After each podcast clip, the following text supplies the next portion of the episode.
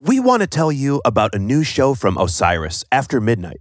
It tells the story of Fish's groundbreaking festival on the eve of the new millennium, Big Cypress. Was that the show where they built a whole city for their fans? Yes, it is. They built a city for 80,000 fans in the Everglades and capped off the festival by playing for seven hours, ending the concert during sunrise on January 1st, 2000. That's the word epic in a nutshell, right there. This five episode series includes interviews with band members Trey Anastasio and John Fishman, fans, and crew, and looks back on one of the most unique performances in music history. Go listen at osirispod.com slash after midnight and enjoy. You'll be bouncing around the room. Hi, this is Carrie Brownstein. This is DJ Premier. This is Darren Aronofsky. You got the Rizzo right here. Rose McGowan. right here. Aisha Tyler. Tribe Called Quest. Fred Armisen. Prince Paul. Javier Munoz. Seth Meyers. Frankie Cosmos. Flying Lotus. Hi, we're Chaim, and you're listening to the Talk House podcast. What's up?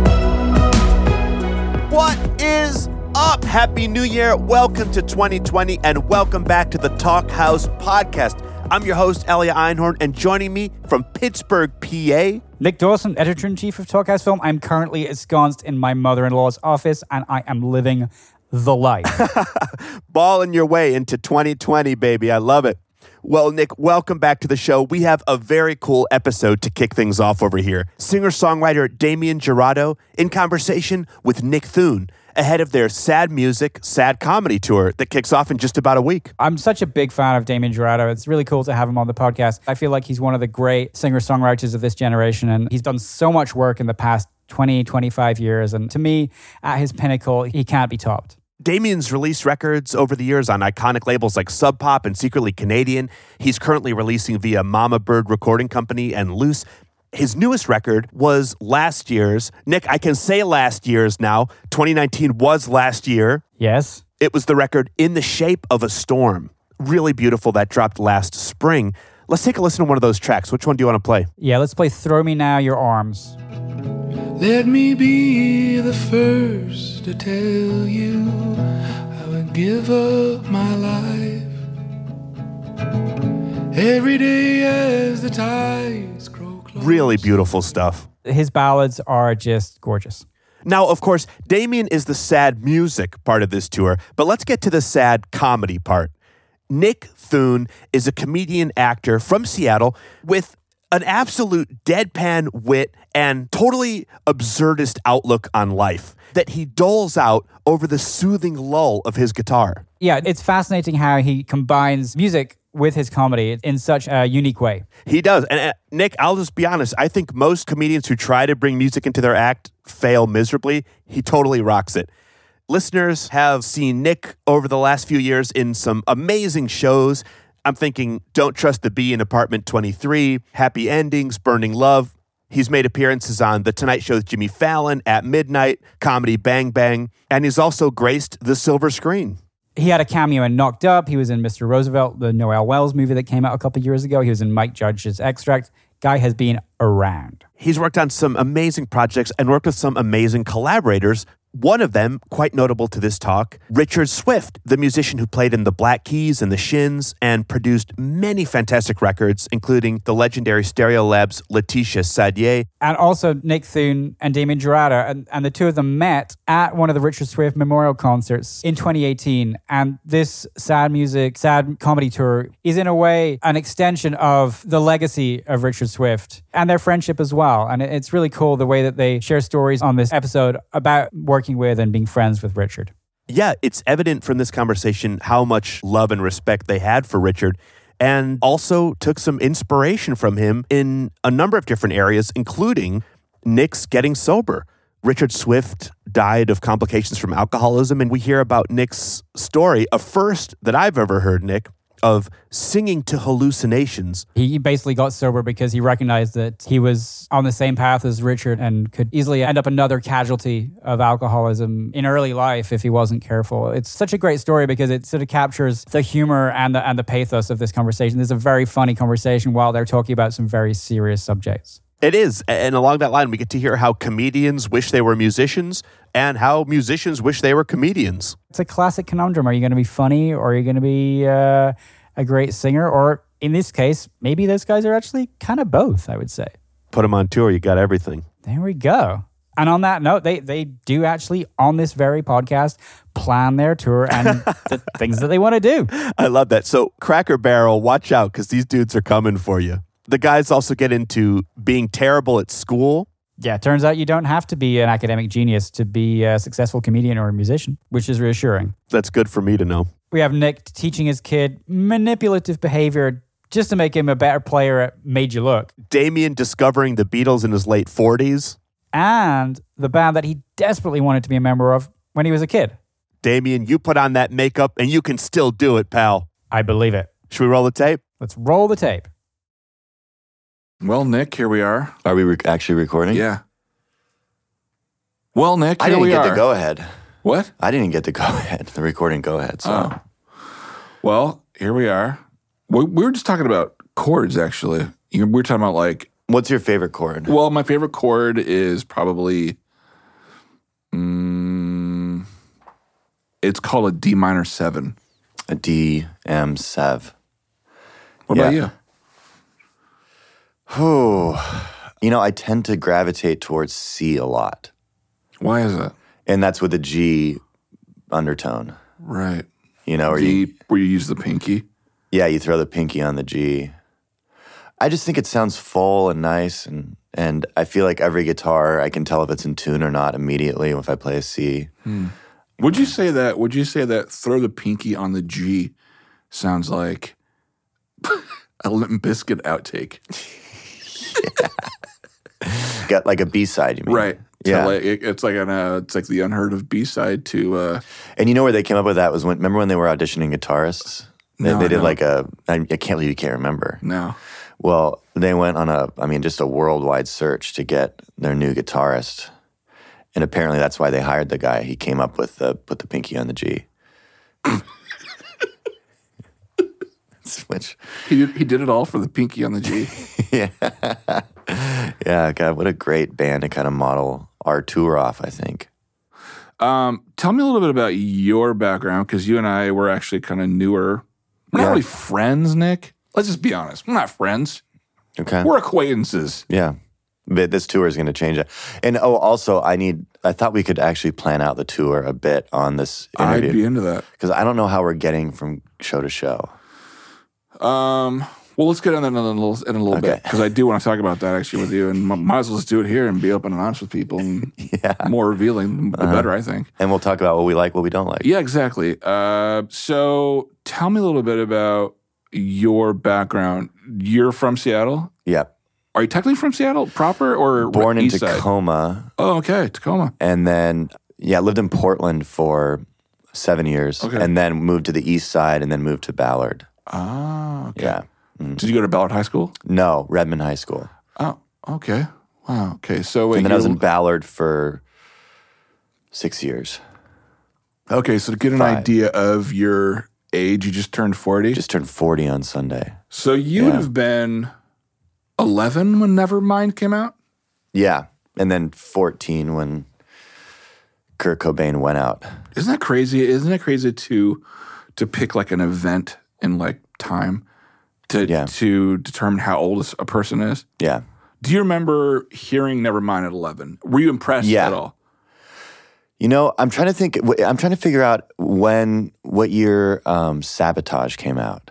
Oh man, Because, I don't know. first of all, my, my concept of fame and how big Nirvana was was very. s it, when, when, when the people that are famous are from your city, like Ken Griffey Jr., for instance, you know, like, I don't know how much baseball you Mm. Yeah, like. yeah, yeah. But Ken Griffey Jr., I didn't know he was famous all over the world until he was on The Simpsons. Like, I thought that he was just famous in Seattle. Okay. And so I thought the same thing of Nirvana. Oh, I, I had no concept that everyone else knew who they were. okay. And so I just assumed they were like a, a hometown famous band Wow. and Nirvana or nev- Nevermind, I I like heard, and then I when I saw the video, obviously it was like, wow, this is cool because Other I, I people really should- yeah. responded to videos. Yeah. But then I, I would say Sabotage is the first time that I was like, I, f- I love guitar. Yeah. I want to learn guitar. Yeah. And what an interesting way to be introduced to guitar like that from a hip hop group. Yeah. Oh, Have you ever seen that Letterman performance of that? yes. It's infamous. It's it's insane. So good. I mean, that that was actually they were actually one of the first bands I ever saw, either live or on TV, and listening obviously listening on record, where you're like, wow, these guys are into a lot of different things. Yeah. You know, It's like having a band where everybody's like, uh, you know, I mean, they all had the same kind of idea, Right. But they all like different music, so Yeah. it's so you know, like it's when you watch Yeah. a band that totally dresses differently, yeah, yeah, yeah, you yeah, know, and yeah, you're like, yeah. wow, that guy, what's who brought that bass player in? Yeah. I got to say that when I first started writing music, I, I had no idea because I identified with this with the Beastie Boys actually, because I was Mm. like, these guys like everything and they want to obviously do everything Yeah. rock, soul, funk, hip hop. And I just remember thinking, man, that's that's what I kind of want to strive to do. I don't want to ever be pegged or put in a hole as far as like genre is concerned. Mm-hmm. because it'd be pretty easy to just to put you in folk. Exactly, because you have acoustic guitar. Yeah, But my records don't even sound like that. no, not you at know? all. So, you know, speaking of the early 90s, there was also that era, you know, that was when you heard like people like Beck, who were pretty much doing, again, all over the map. It Yeah. wasn't just, you know, Yeah, because he came out of like a loser Mm-hmm. to, and then like an album where he played like Deborah, you know, Yeah. like that song, and I was Yeah. like, whoa. yeah, yeah, yeah, That's when I really wanted to sing. When I heard Yeah. that song, I thought, how do you do that? yeah. What was the first concert you ever attended? It's embarrassing. Go ahead. I mean, first like major stadium concert, Yeah. Boys to Men. Really? Yeah. Tacoma Dome? Yeah. Nice. Yeah, Tacoma Dome. But then I, you know, I lived in Redmond, and so I would go to the firehouse Okay. in Redmond, Yeah. which I mean, you played at. Yeah. I used to go to hardcore shows there. Yeah. Then that that was just like pretty cool little thing in my little area of Yeah. Seattle that wasn't that had a really eclectic, you know, and it was also just a place you could go hang out. It was a, Redmond, the whole east side, you know, east of Seattle, Bellevue, Redmond, and Kirkland. They had a thriving all ages scene there, yeah. which Seattle, you know, had, but it, it was difficult because we had the teen dance ordinance and things like that. And Like the one in that Kevin Bacon movie. It was, uh, what was it? Footloose? Yeah, you know where the Yeah. you know dancing's illegal, Right, yeah. Because Do you remember this in the early the early nineties? It was like this in Seattle. It was Yeah, like this- it's they like- had- yeah. It was it was like yeah, and but the East Side was great because you can go there and play and go to attend all ages shows. And like I remember when Fugazi came to town, most I saw two Fugazi shows on the East Side because they couldn't play in Seattle because there was nowhere to really play. yeah, You know, because all ages was it's that's such a weird thing. You know, but I mean it's still the same thing with comedy where I Yeah. get I don't know how mu- often you get like messages from kids that are like, I really wish I could come to your show. Can you get me in? yeah, only my It's own twenty one kids. and over. yeah. Have your kids been to a show of yours? Uh, my oldest son Miles has been to maybe three shows. Uh, my youngest Coltrane has been to about mm, well, technically he went to one when he was an infant, and then an- again when he was a little bit older. But I don't know. I, I my kids don't really care about Yeah. my music. I mean, they do care about my music actually. You know, my, my oldest son Miles helped me actually arrange one of my records, Uh, wow. which is really cool. But uh, what about your kid? Is, is Has he- Miles has Miles ever been to Canada? Um, yes. Yeah, and did they enjoy him there? Or they didn't. don't they think- did. Did they get him at all? Uh, I don't think that he gets it. yeah. Okay. What does your son think about you? Your can not about you as a person or a dad. Yeah, but as a- yeah. does he think you're funny? Yes. Yeah, does, and he okay. and I've heard him telling his friends that he has the funniest dad. Oh, that's awesome. Um, also, at his birthday party, um, this last he's six now. At his birthday party, we they were around the table, and I said, I said, hey, why don't we all go around the table and say what we think is really cool about towns? that sounds like such a lame thing to do, but that's, such a, that's actually a very parent thing to do. Uh, Yeah, and the and the first kid, his buddy goes, uh, he's funny. That's it. He's just funny. and I could tell that he is kind of the funny guy. And I've taught him I taught him this interesting thing Yeah. that people have been on either side of me teaching him. Um, so my family, I grew up playing a game called Made You Look. And you know, the most basic term of made you look is me saying like, "Oh my god, looking over. Who who brought a Lamborghini Countach into the studio?" And then you turn around and it's like, "Gotcha. There's no Countach in the studio, you Right, idiot. right. Made you look."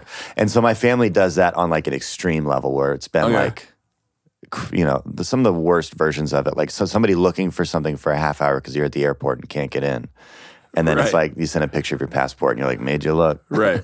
Right. I like it. And uh, was so with Towns, I, I was teaching him that, and then he, I would do a made you look on him and get him every time because I'm pretty good. And uh, then he immediately would try and do it on me, like no break, no break, and waiting, just immediately try and do it. And I go, listen, here's what you need to do.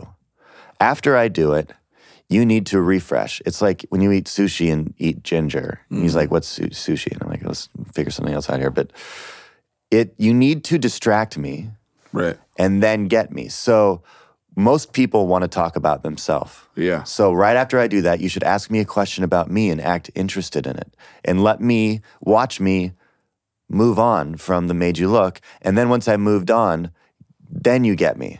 Right. So I was teaching him how to manipulate people Wow. in a weird, odd way.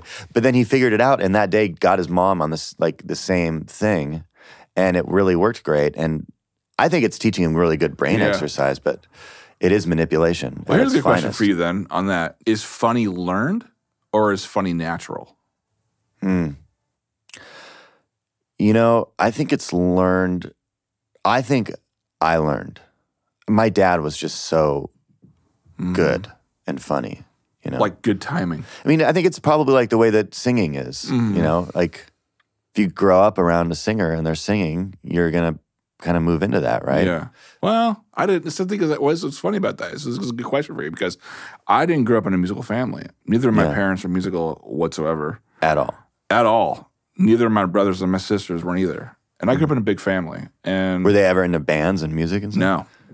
No, no. I I, I grew up. My my dad had a few, you know, like Frank Zappa records, or you know, Yeah. I, you know, the radio wasn't always on in my house. I didn't grow up with the Beatles. I'm presently right now going like discovering the Beatles at age 47 Yeah. because as a kid I didn't grow up with them, and And then you're just trying to act like you knew them the whole time. And then finally you're like, wait a second. Why don't I actually?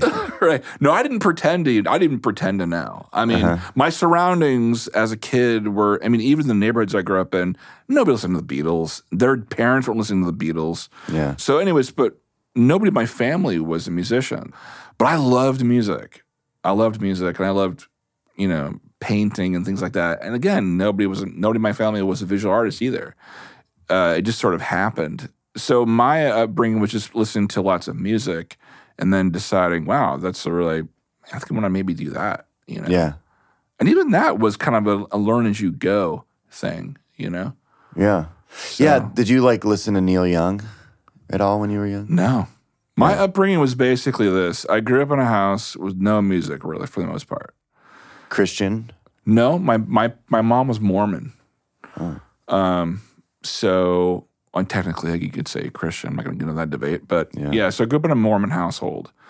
Um, not strict at all. My parents were very liberal, you know, uh, as far as like religion goes. So And politics or? yeah, even politically speaking, they were very liberal um, people. So yeah, I didn't I didn't have it wasn't like you know I didn't have access to music or whatever. I I did have that you know, but um, I I just sort of fell into music and I and I knew that's what I wanted to do. You know, Yeah. so, but it's all been a learning process. But speaking of funny, there's this, there's this one of my favorite interviews is with I've ever heard in my life. I is this um, Lenny Bruce interview. He's being interviewed at this radio station, and he's given the definition of what's funny and what is not funny, and he's doing it by actors and versus comedians. He'll say like W.C. Fields funny, Jerry Lewis not funny uh, Jonathan Winters, funny. Milton Berle, not funny. And this interview has stuck with me for a long time because one of the things that I did grow up around, uh, my dad actually did enjoy was comedy records. So I did, I did have a knowledge about comedians, Red Fox, you know, people like Lenny Bruce, Jonathan Winters, like I just named, you know, so George Carlin, Bill Cosby. That's pretty cool, the George Yeah. Carlin thing. Because I didn't really understand George Carlin you didn't. until I would say my 30s when I really Mm-hmm. was like, I, this is feel like this is something I've really skipped. So he's like, so you'd say almost like he's like your version. Like I thought he was of the like Beatles. Bill and Ted. You know, Yeah. like I, I, I was like, like yeah, that guy that kind of showed up in movies randomly. yeah, yeah. He's like your dirty uncle. yeah. But now when you listen to his stuff, you're like, man, he was so ahead of his time Right. and so funny and smart. You know, When did you first know that? When did you first realize this is what I want to do, like comedy? it wasn't. and was there anything before that that you that you inspired to do? I wanted to be a musician really bad. I, I really would fantasize about being on stage, but I I um y- you know, it's partially the thing of I loved having a room of people watching me Yeah. and being able to be interesting enough for them to just be quiet and watch. And so that's, I think, where it started. I really loved having attention. And then when I had that attention, how long can I keep it? How long can I like keep them watching me? And a lot of my stand up in the beginning, too, was like sometimes it wasn't really that funny because I was learning how to write and stuff, but I was pretty interesting on stage because I was kind of into a character that demanded some sort of attention, you know, which people would kind of give me either way. And then I would, you know, eventually learn how to make it funny. But Yeah. my dad is his storytelling and stuff is what, when I watched him and watched people listen and watch him talk, I thought, I want to have that attention from Yeah. people, you know? Yeah. I don't know. Did you think about performing in front of people with music or did you just like music? No, it was always in my head. You know, as a young kid, I I just thought like I'm gonna be in Kiss one day. You know, Oh, wow. I'm gonna be the next guitar player of Kiss or singer of Kiss. Even though I didn't know how to sing, and I sure as hell didn't play the guitar and or own one. You know, that was my goal when I was a kid. Yeah. Um, somewhere I have this. Somewhere I have a drawing I did where it was like uh, this. You know, I'm projecting myself in Kiss on a drawing. And I still have it somewhere. That's and it pretty says funny. age eight. Kiss. Yeah. Do you ever do one of their songs? No, actually, I've never have. I'm not really big on covers, so Yeah. no. You did that covers album with Richard Swift though. I did. Yeah. I, I did. love that album. That album Thank you. is so and you guys just shot it. I mean, did it in a weekend, right? We did it. In, uh, we did it in a day. Yeah. That was insane. Yeah, other people's songs. Are there another set of songs? Well, that's what we were supposed to be working on Yeah. Uh-huh. before he passed. So, how did you end up meeting Richard? Through his manager. Okay. Yeah. When I got my first record deal, I got a budget and I wanted to make songs that were like me singing with- that weren't live like in front of Mm. a stand-up audience, but I wanted them to be very unique and and um, the bully, you Mm. know, Yeah. his all like that's what drew me into Richard in the first place. Yeah. And then everything else. And but I just thought it, you know, I want somebody like this. And I actually remember the first thing Richard said when we were like when I got to Cottage Grove and got in there, we were just talking about our ideas, and I had like you know these five songs that Yeah. were like kind of there and not there, and I think I was talking like you know I wanted to sound cool in some weird way, Yeah.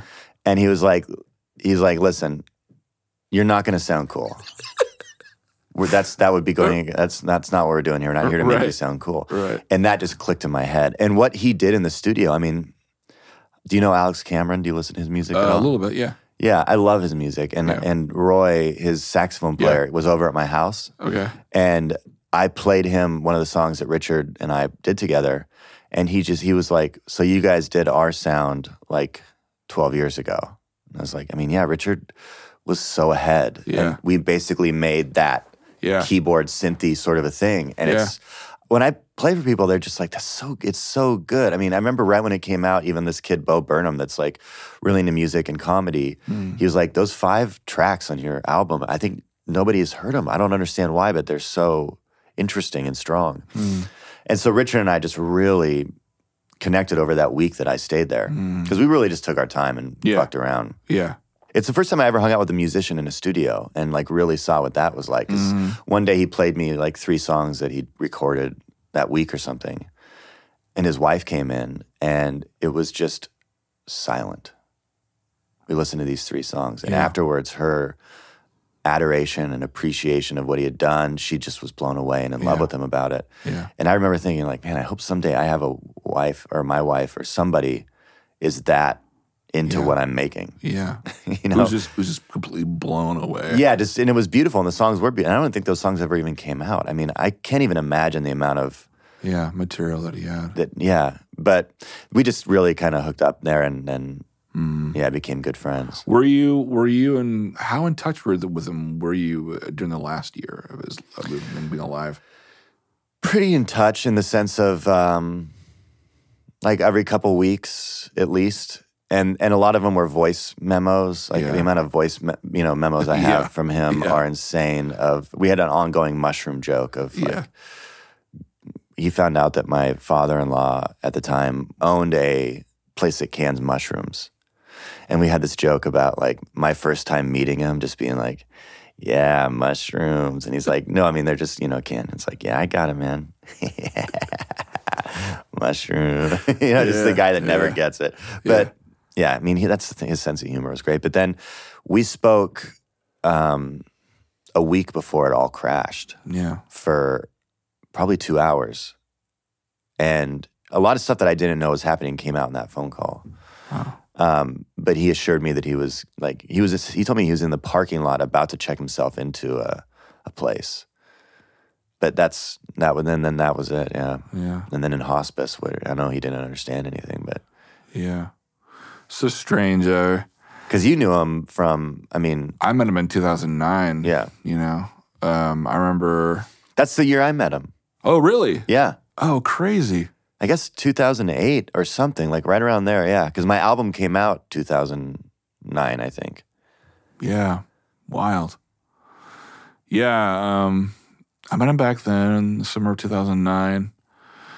And uh, I remember just, I- you know, I, a Secret Canadian who I was with at, the, with at the time, we both were on Secret Canadian Records. And it was Chris Swanson's idea, of, uh, who owns the, the record label, one of the owners of, of Secretly Canadian, said, you know, you should work with Richard Swift. And Richard and I actually had a lot of friends in common, though I had never met Richard.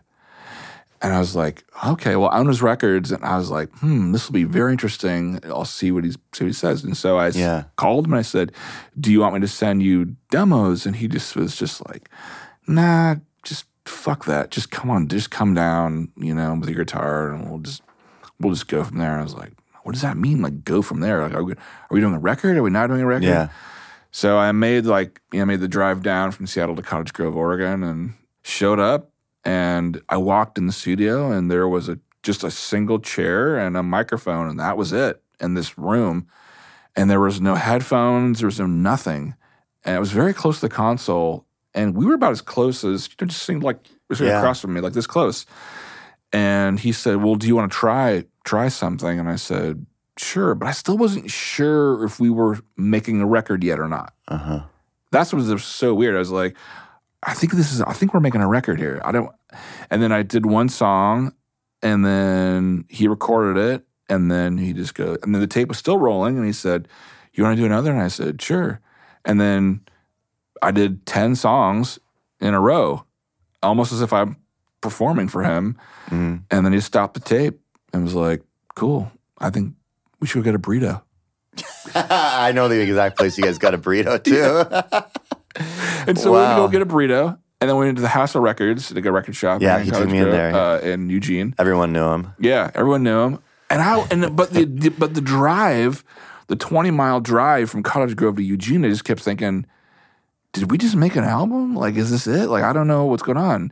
And then he said, and then he said to me, because we weren't even talking about the recording. He just said, um, "You're gonna love this burrito place." You know, blah blah. blah. We kept, he kept talking about the burrito, and we'll go to House of Records and they have some cool stuff.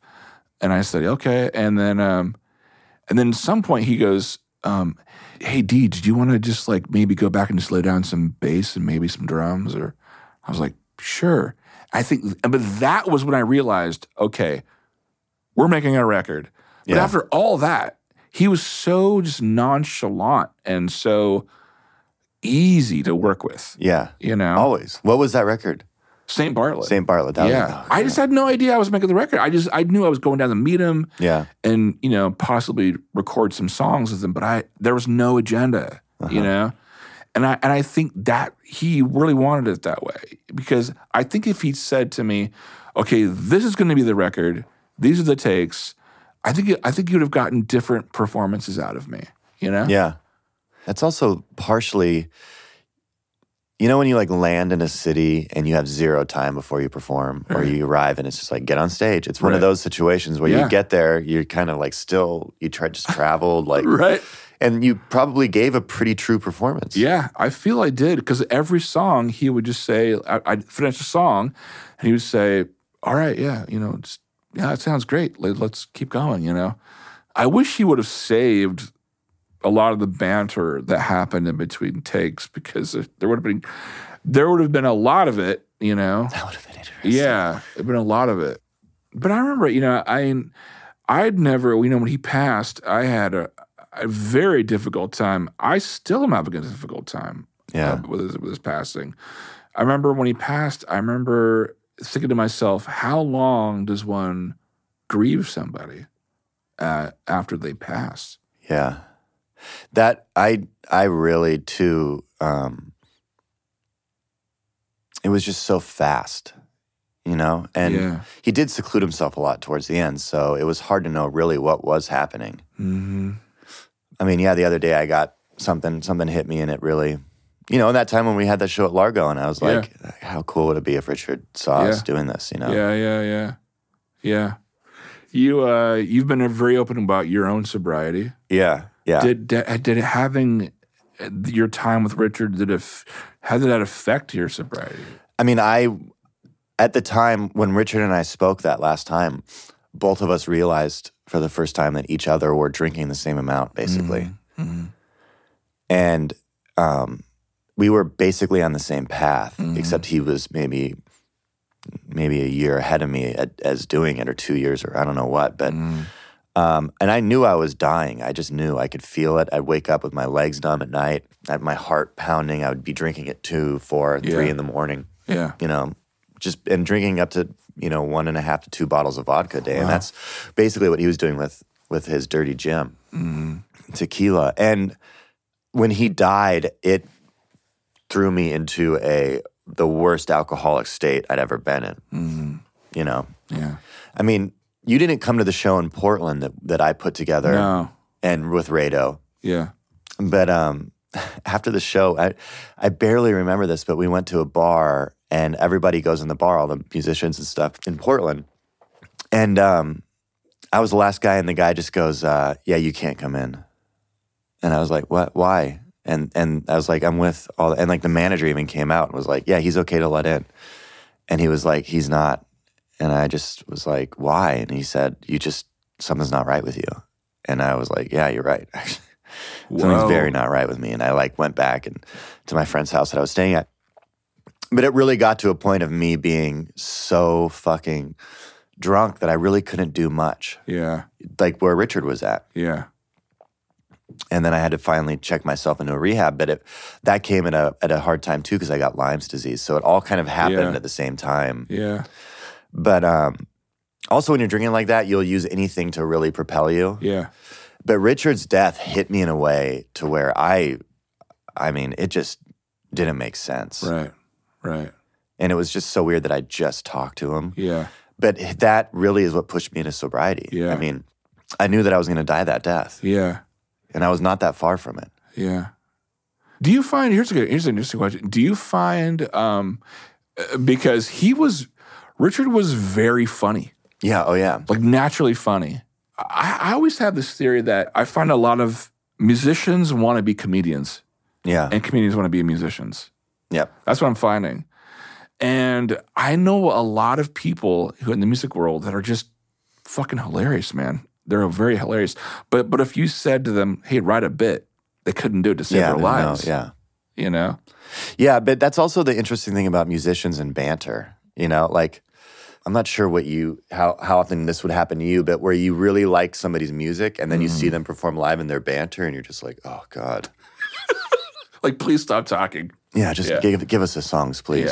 Yeah, yeah, It's interesting because they have a captivative audience in the sense that they're there to hear the music, so they're going to listen to what they say, yeah. and so then that thinks Right. that makes them think that like what they're saying is more important, but really they're just like, Right. Song Yeah. right. that will laugh and kind of giggle at what you're saying until you get to the song Yeah. if that's going to make you happy. Or, Yeah. Do you know? Do you know, or can you name uh, one of the funniest musicians you've ever seen live? Well, I would say Richard probably is in that category. Mm. Yeah. But he also, what I loved about his live performances, though, when you watch it, like everything is basically said, like in a way that I don't know. It's like he's still a performance. It's Yeah. like it's all part of the song almost. Yeah. Yeah. Um, I mean, Tillman's pretty funny Yeah. Jay, tell me. Yeah. Josh, uh, Father John Misty. Yeah. Hilarious. Yeah. Yeah. and funny in regular life Yeah. too. Yeah. Hilarious. Yeah, I don't know. I, but I don't really think any musicians are really like, like they just don't get Yeah. I don't know. Comedy is such a weird thing because I remember I Yeah. brought Josh Tillman to see. He came with me to the improv to like I had a set, and Sarah Silverman went on, Yeah. and she was going off notes, and Josh just didn't Didn't like it. didn't get that because you know why would you go on stage and not know like to a T what you're doing? Hmm. And I I kind of was like I guess that is like you guys learn songs and or it's your song or it's a cover song or whatever, and you just have it and it's going to be perfect. You know, it's going to be beautiful and good and and with comedy it's going to be ugly sometimes. You know, you're gonna fuck up on stage. You're gonna Yeah. say something that doesn't work. You know. Well, wait till Josh uh, becomes like my age, or unless unless he can, you know, really memorize the hell out of his category, you know, for what he's doing. in he his seems cat- to really know catalog. how to do that. I don't know how. I don't know how he does either, honestly, because I mean, his songs are lyrically they're they're pretty intense, and Yeah. lengthy, Yeah. and uh, a lot of words there, man. And I just think, man, I have a lot of words, and I need I have a notebook I I read from every night. You know, Yeah. uh, I remember seeing Before tours, that's how you prepare. You you here's how I prepare. I make sure all the lyrics are in my notebook, and I bring the notebook with me. I Yeah. have two notebooks I travel with, and and those notebooks are pretty much every song I've ever written. yeah. So Writ handwritten or no, God no. What are you doing? Come on. I'm There's- not that creative. No. But there's something about handwriting too that's, that puts something into memory. You know, Uh, there, yeah, there is, but unfortunately, I can't read my own handwriting. I'm I'm really horrible at it. So yeah. were I- you good in school, by the way? No, horrible. You were horrible. Yeah. yeah. I was. I was. A, I'm a special ed kid, so when I went to community college, I had to take a test to get in. You know, so they know what you you know. yeah. And based off my test, they put me into an ESL class. Really? Wow. But I didn't try very hard. I never tried hard. So Yeah. Wow. God, I was just thinking though about memorizing things. Like I will handwrite my set every night, even if I'm going to do something similar. Yeah. because it does put it in my head just the the, the physicality of just handwriting it which is, i'll do for auditions and stuff too sometimes Mm. Yeah. just to like see myself write it Yeah. Yeah, I don't have set lists. I walk up on stage and I basically I always know what song I want to play first before Mm-hmm. I go on stage, and that's it. From there, Wow. I just sort of let things happen. so on a tour it's just random it's super random. I could be playing, like, could start off with a brand new song that no one's ever heard of before, and then go into the second song being from my first album from 1997. yeah It's so all over the map. that's pretty great though because i do feel like sometimes when i get to a show and i know it's already pre-planned you're like well it's probably not if it's pre-planned it's probably not that far off from they're probably Yeah. working off 20 songs and Yeah. maybe change three out from last night Yeah. you know, and and they and like they just know like the band when you see a band where it's like the drummer starts going between the songs, Right. you're like, oh yeah, they're all just like Yeah. there's no wild cards here. There's no, no. no. That's cool to know. Can that happen in comedy to where, you know, you have bits, but do you ever improv or kind of go on Oh yeah, like riff? yeah, yeah. And that happens when you're the most comfortable on stage and and the audience is. I mean, j- mostly when the audience is with you. Yeah. I would say though that my set list goes like, do you ever the next song that you choose is it based on what you want to do or is it based on how you feel the audience is reacting? For me, it's never the audience. I always say this when I'm up on stage, I barely even know the audience is there. Yeah, I'm kind of like working shit out on stage. It's almost like people bought a ticket to see me, like, you know, do therapy. yeah. It's basically how it is. And so every song is basically, you know, emotional for me. Yeah. God, there's a this really hard moment of me when I was in rehab where they had a guitar in rehab and They just put it in my room. You know, I was in like one of those nice like Malibu places. But, Yeah. You know, the beginning of rehab was so bad that I got sent to the hospital because they couldn't keep me alive in the rehab. Yeah.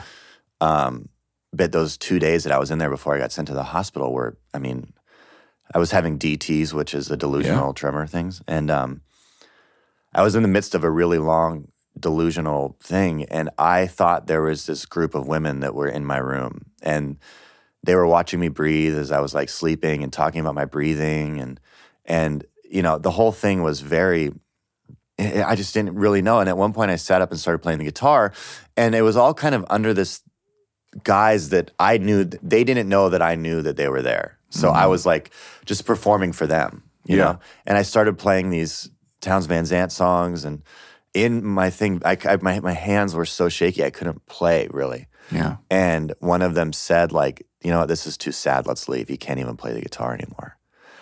And I remember that was such a breaking point. And then I hit reality for a second and I could hear the, the guy in the room next to me, the security guard talking to him. And he's like, Do you want us to tell him to stop playing? Because I was like screaming and playing these songs. And he was like, No, it's not that bad. He's playing some Towns Van Zandt, some Neil Young. Yeah. Right. Yeah. But I remember that the raw emotion that I had in those, God, I couldn't imagine like going on stage and and showing emotion, and, Yeah. you know, ha- playing songs emotionally. I guess that was a long way to get to that, but yeah. So let's talk about this upcoming tour. yeah, we've got so far it's planned. We know the venues. We know where we're going. Yeah. Um, do you want to drive between? I think we should drive. it's all possible. Like every city is Yeah. okay. Well, how do you do it? On, how do you do it on your on your comedy tours? You just Yeah, you just mostly. I mean, if it's mapped out, drive. Yeah. Uh-huh. I'm the same way. So I basically just get my guitar and hop in a car and go, rental car and go. yeah, So you're cool with just driving in a car. yep. Okay. Are you Cool. gonna have any groupies on tour? Or? No, no groupies. I don't Okay. have group. I'm not really a groupie person. So, what about you? Do you have groupies? No, No. no, Um. Here's a here's a question for you. Do you have hotel preferences? no. None. I mean, I like a comfortable hotel. I mean, I'm not really into motels. So are you? So if I said to you, "Hey man, Everett, I have this thing about like Marriotts, You like them? yeah, Cool. or like Hilton, Great. Yeah. you cool with that? Yeah. Okay. What if I said to you, um, "Hey, um, I want to stop at its Cracker Barrel." Cool. Really? Yeah. How are you? What's your breakfast? What do you are you are you into breakfast? I like a coffee. I'll probably have like protein bars that I'll like. I, I mean, I, I'll sit down and eat breakfast if that's what you want to do. I'll eat eggs and stuff like Yeah. that. Yeah. Or I'll just eat on the go. I'm Okay. okay. Yeah. So, because here's the thing about me, I'm super flexible. are you? Yeah. But here's the thing about you're also from a nor- you're also a Pacific Northwesterner, which means you're naturally passive aggressive. So let's talk about this, Nick. If Okay. I have, if I want to go to Cracker Barrel every morning, Yeah. would you be okay with that? Yeah. As long as we just like the, I- I think the best part about doing those sort of things is like the night before. Like, I'm I'm really good about like I like time, so it's like okay. yeah. So let's just say what time we want to get on the road, Yeah, and then work backwards. So okay, if we want to be on the road at this time, then what time does that mean breakfast? yeah. and then we just do Well, I'll that. tell you what, because we're gonna be in the northeastern part of the United we might States. be dealing with snow. well, snow, but we also gonna have a lot of time because the drives are shorter. Yeah. So I'm all about the noon checkout. Okay. Yeah. me That's great. personally. Yeah. What about um, in the car? What do you like to do? You like to listen to music, You like audiobooks? Like, what's your deal? Yeah. Conversation, music, Yeah. um, podcast. I don't care. Yeah. Either way. Okay. you know, I'm only comfortable when the other person's comfortable. Wow, dude, you know what? You're a lot like me, Yeah. which means we're gonna be worried the entire time if the other person is very comfortable. This might be a very anxiety-filled tour. Nick. You know what I really like too, which if you don't like it, that's fine. what? Rest areas. You love them. I just love pulling in, even if it's for a minute. Getting out, reading the like, you know, little information about That's the area. awesome. That's yeah. awesome.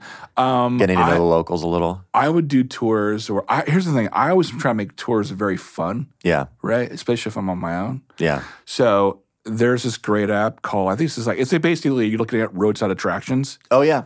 You were into that Yeah. stuff? Like the world's biggest ball of yarn is ten miles Love it. ahead, dude. Yeah. That and also like I, I'll tell you what, I love a visitor center. Yes. Do you ever get maps? yeah. Even though you're, you're probably not going to go stay Yeah. or Yeah. Fun decorations for inside the car too. That's awesome. So a lot of times they have popcorn too at the visitor center, like the Oklahoma Visitor Center. What a great place! In this woman Sandy there, You remember her name? she yeah, because she talked to me for a while, and she's like, "Here's a secret. It's five miles off the highway, but a guy that I dated in high school, and she's like 75. She's volunteering there. She's like, a guy I dated in high school runs it, and it was like this like swimming hole that you people pay like a park to go into, and I went to it and swam in it." And saw the guy there, and I was like, Sandy sent me, and he's like, that old bird. Feisty. And he'll let you wear his prosthetic leg. Okay, I've got to be honest here. I've got cleaners showing up at my house in 14 minutes. Okay. Well, we'll wrap this up and just say, well, Nick, it was good talking to you. Mm. Here's to a, here's to a here's to a great tour called the what's the name of the tour again? Sad music, sad comedy Sad music, sad comedy tour. with Nick Thune and Damien Gerardo. And I look forward to being on the road with you. It's going to be a, g- a good time. And this and is who knows? Maybe we'll get married. that would be insane. Totally like shotgun. What would you do if I started doing your lines? from like from like from like previous albums, like between That'd be great if you were Between like songs? in between songs. yeah, that'd I'll, be nice. I'll do like the the Nirvana joke.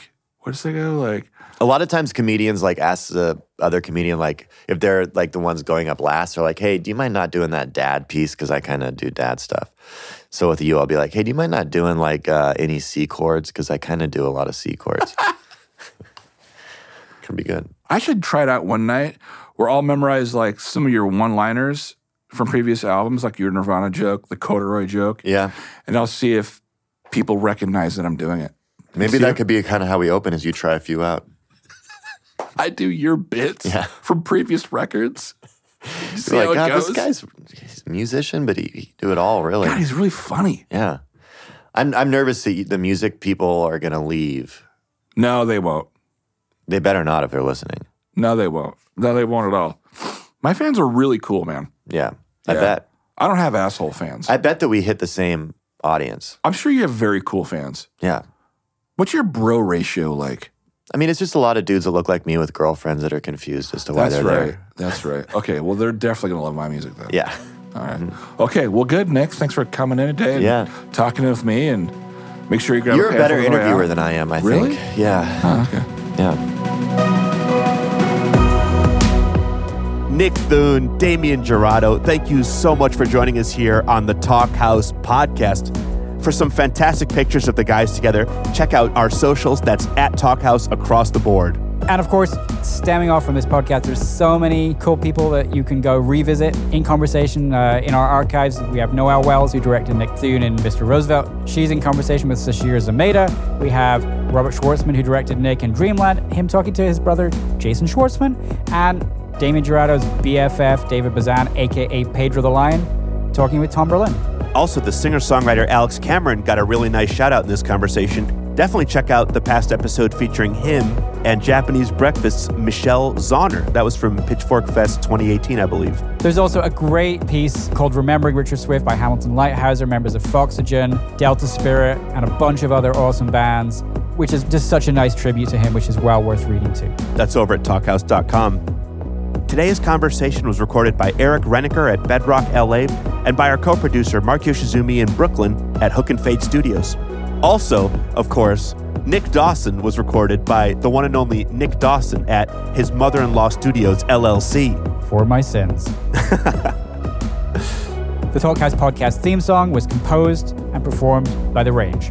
Make sure to subscribe to the show. We have an amazing month ahead here, including conversations between Blood Orange, aka Devante Hines, with Beverly Glenn Copeland, Susie Quattro in conversation with Donita Sparks of L7, and recorded at LA Comic Con, actors Juliana Harkavy and Ryan Hurst.